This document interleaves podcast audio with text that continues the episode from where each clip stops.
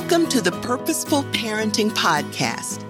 I'm Harriet Rowe, wife and mother of four adult children, three girls and one boy, all graduates of the United States Military Academy at West Point.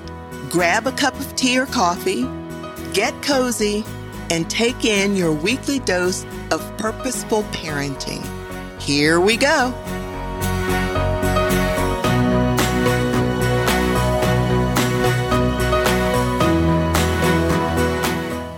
Welcome to another episode of Purposeful Parenting. Today, I want to talk to you about favoritism. Now, you probably know very well the story of Joseph. You know, the coat of many colors. Well, did you ever think about the role that favoritism played and the damaging effects that occurred in his family because of the favoritism his family showed towards Joseph and not to his brothers. So favorite, favoritism then is what I want to talk to you about today. But first, let's take a look at the story of Joseph. Story of Joseph is about a young boy who responded to difficult situations with a strong faith in the living God his faith sustained him from the pit of slavery to the pinnacle of power. You see, Joseph's story was very remarkable, but when he was younger, his story, as we look at it, shows some things that can happen when favoritism is shown towards one child over the other. Jacob was Joseph's father, and he li- lived in the land of Canaan. Joseph was tending the flocks one day with his half brothers. They were the sons of Bilhah and Zilpah, his father's wives, and he brought the father a bad report about his brothers. You see, Joseph started what we would call today tattletelling on his brothers. Jacob loved Joseph more than any of his other sons because he, Joseph had been born to Jacob when Jacob was very old. Because he loved Jacob, Joseph so much, he made this very ornate robe for Joseph. Now, it was not a robe to work in. This robe was fit for a king and once again, not to be uh, worked in because it had long sleeves and it was a fairly long robe. And his brothers recognized the ornateness of this coat that Jacob had given to Joseph. When his brothers saw that their father loved him more than any of them, they began to really, really hate Joseph and would not speak one kind word to him. And to make matters worse, Joseph, knowing that he was the favorite, would do things like telling his brothers different dreams he had. And these weren't just dreams that didn't mean anything. Joseph, for instance, had a dream that he told his brothers that made them hate him even more. He said to them, Hey, listen, you've got to hear this dream that I've had. And he went on to say, we were binding sheaves of grain out in the field when suddenly my sheaf rose and stood upright while your sheaves gathered around mine and bowed down to it. Well, his brothers were really upset and they said to him, Do you think you intend to reign over us? Will you actually rule over us? Do you think that? They hated him all the more because of his dream and what he had said to them. Then he had another dream and he went running up to him and said, Hey guys, I had another dream. This time, the sun and the moon and 11 stars were bowing down to me. When he told his father this, even his father was a little upset and rebuked Joseph about this one. And he says, what is this dream you had? Will your mother and I and your brothers actually come and bow down to the ground before you? Well, anyway, his father Jacob kept this up in front of his mind. His brothers were already jealous of him, and this dream was probably the last straw. His brothers had gone out to graze their father's flocks near uh, Shechem. So Jacob told Joseph, As you know, your brothers are grazing the flocks near Shechem. Come, I'm going to send you to them. So Joseph replied politely, said, Very well. Go and see if it is well with your brothers, his father said, and with the flocks, and then I want you to come back and tell me how they are doing. So Joseph went off to the valley of Hebron. When he got there, a man saw Joseph wandering around in the field and he asked him what he was looking for. So Joseph told him that he was looking for his brothers. Can you tell me where they're grazing their flocks? Well, as it turned out, the father, t- the man told them that they had moved on from where they had been and went on to say that he heard them say, let's go to Dothan. So Joseph went after his brothers and did find them there near Dothan. The brothers could see Joseph coming in a distance. And before he got to them, they started plotting to kill him. One of them said, Here comes that dreamer and they were going on and on talking about him and his dreams. And they decided to let's kill him and throw him into one of these cisterns and say that a ferocious animal devoured him. Then we'll see what becomes of his dreams. Well, Reuben heard this and he tried to rescue Joseph from their hands. So he told them, he said to his brothers, listen, let's not, let's not take his life. We don't want to shed any blood. How about you just throw him in the cistern here in the wilderness, but don't lay a hand on him? You see, Reuben wanted to go back and rescue Joseph after they had, the other brothers had gone on. And Reuben planned on taking Joseph back to his father. So when Joseph came to his brothers, the other brothers stripped him of his robe, you know, that coat of many colors, that ornate robe that he was wearing to go out and greet them as they were working their flock. And they took him and threw him into the cistern. Well, when Reuben came along, it was empty. There, and plus there was no water in there. A caravan of Ishmaelites were coming from Gilead. Their camels were loaded with spices and balm and myrrh, and they were on their way to take them to Egypt. Well, you see, when Reuben came along, the brothers had yanked Joseph out of the cistern and sold him into slavery. So then when Reuben doubled back to try to rescue his brother Joseph, he wasn't there. They had already sold Joseph. Well, his brothers then said, We've sold him to the Ishmaelites. We did not lay our hands on him, but we're going to take this coat and we're going to put blood on it and take it and tell the father that a ferocious animal had eaten them up.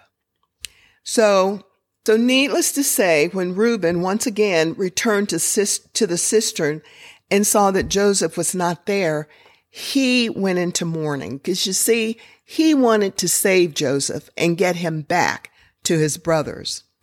So he went back to his brothers and said, the boy isn't there. Where can I turn now?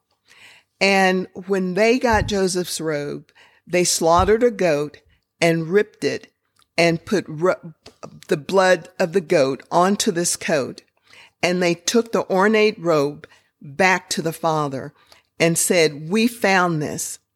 Examine it to see whether this is your son's robe. Now, of course, Joseph knew right off the bat, or I'm sorry, Jacob knew right off the bat that that coat belonged to Joseph. Jacob was in mourning for a long time. He did the usual mourning, putting on sackcloth, and he mourned his son for many, many days. No one was able to console him.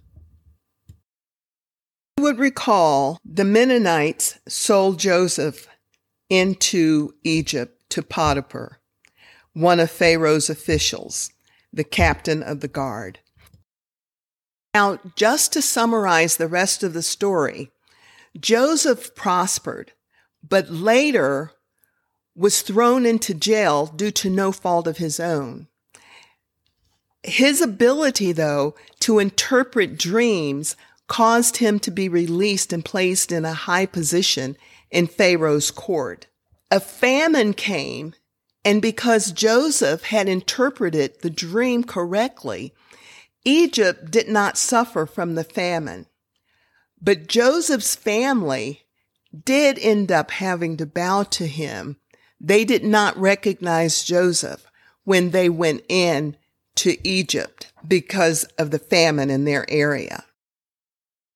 Now, there's a lot more that goes on with this story, but what I want to do is focus on the favoritism that Jacob showed towards Joseph. Now, favoritism doesn't mean that you don't love one of your, all your other children. It means that you're going, you're giving one child more attention or more material goods as Jos- as Jacob did than he did with his other sons. And it can have consequences for all your children throughout their lives. And it can affect the relationship of each child. It can affect the relationship of the entire family. And the favorite child may feel a sense of entitlement and that rules that apply to his siblings does not apply to him. Just think about what Joseph did. Joseph wore this coat and he wore it with pride, but he showed that pride. He would go to his brothers and brag about what was being done in his dreams and how he was the one that they had to bow to. So now think about it. What are some of the signs that a child is favored? Well, one of them might be that the favorite child gets away with a lot more than the other siblings do. And you might find yourself more relaxed around the favorite child smiling more, laughing more. And sometimes the favorite child may be the favorite because one of the other children may be pretty difficult to get along with. That's why you might feel more relaxed around the other. Now, what I'm saying here is not to say that children should not be treated differently. There's a certain amount of difference that has to take place based on, remember we talked about love languages and based on the way they learn, the way they receive love. So there's going to be some differences, but the thing is you don't single one child out to show or to deliver grandiose gifts for them. Say, for instance, if one child, you have birthday parties coming up and you're always going to make sure one child has this grand birthday party and then another child, you might get a cake for the family and you sing happy birthday to them. Obviously, that is showing favoritism. But if you know that one child loves to snuggle up when you read, then that's that child's love language. But another child's love language might be hearing you tell them how well they worked to do the dishes. So there's so many different things. And I think you get the point. Don't go out of your way to show favoritism to one child over the other. And if one child is a little more difficult the, than another one, try to figure out why and work through that. But try to keep favoritism away. Also, you know that you favor one child over another if you think about the choice of your words and the tone. Your tone and choice of words may change based on the child that you're talking to. And it can really be different if one is your favorite. In fact, your choice of words can be different, not just to the child or to the children, but to outsiders. You find yourself saying different things about one child over another. And you do the same thing with friends and teachers. And they start to pick up on the fact that, oh, this must be your favorite child. And what you don't want to have happen is have that come about in such a way that when the child's around, they hear people saying, Oh, this is your favorite child. I know because of. Trust me, that may sound like a stretch, but it has happened and I have seen it happen. Also, you can have uneven expectations. And interestingly, lower expectations are usually from the unfavored child and higher expectations from the favored child. You think that the favored child can do no wrong, that they're going to do all these great and wonderful things. And you lower those expectations for the child that's not favored. And for your favorite child, you can get defensive when favoritism comes up. You know why? Because of guilt. Parents know that there should not be any favoritism, and guilt sets in when there is. Did you know that favoritism is a sin? James 2 9 tells us, But if you favor some people over others, you are committing a sin you are guilty of breaking the law. Now, James is dealing with favoritism from the standpoint of economic status, but the same principle applies within a family. James was looking at standing somewhere and you see a rich person come and they're all decked out in their suits and you greet him and you're all happy to see him. And then a poor person comes and you sort of look and stand back. So James, once again, is dealing with favoritism from the standpoint of economic status.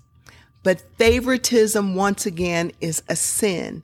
And look at all the problems it caused for Joseph and his family. The principle that James lays out applies to all biases and judgment that is based on externals and infects our thinking. So remember when I talked about one child being more difficult to deal with than another for whatever reason?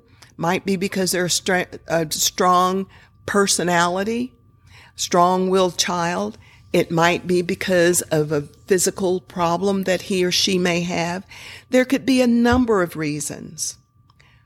But favoritism should not be shown. God shows no favoritism. He loves us all the same. He came, He sent His Son, not just for one or two people, not just for the rich. He sent His Son to die for all of us. Chuck Swindoll states, Make no mistake, favoritism has a damaging effect on the whole family. It may seem to work all right for a while. It may appear harmless. In fact, preference may even seem to benefit the child who, quote, needs it. But over time, it can sow seeds of unsolved conflict that will service and cause pain, much like it did in Joseph's family. So parents, remember, don't show favoritism. Work to root out favoritism and to remember to parent on purpose. Thank you for listening to this week's episode of Purposeful Parenting. For more tips on parenting, or if you would like to reach out, please visit me on harrietrowe.com and follow me on Facebook, Harriet Rowe. That's Harriet with two T's. I look forward to grabbing a cup of tea or coffee with you next week. Feel free to invite a friend. Until then, this is Harriet Rowe reminding you to parent on purpose.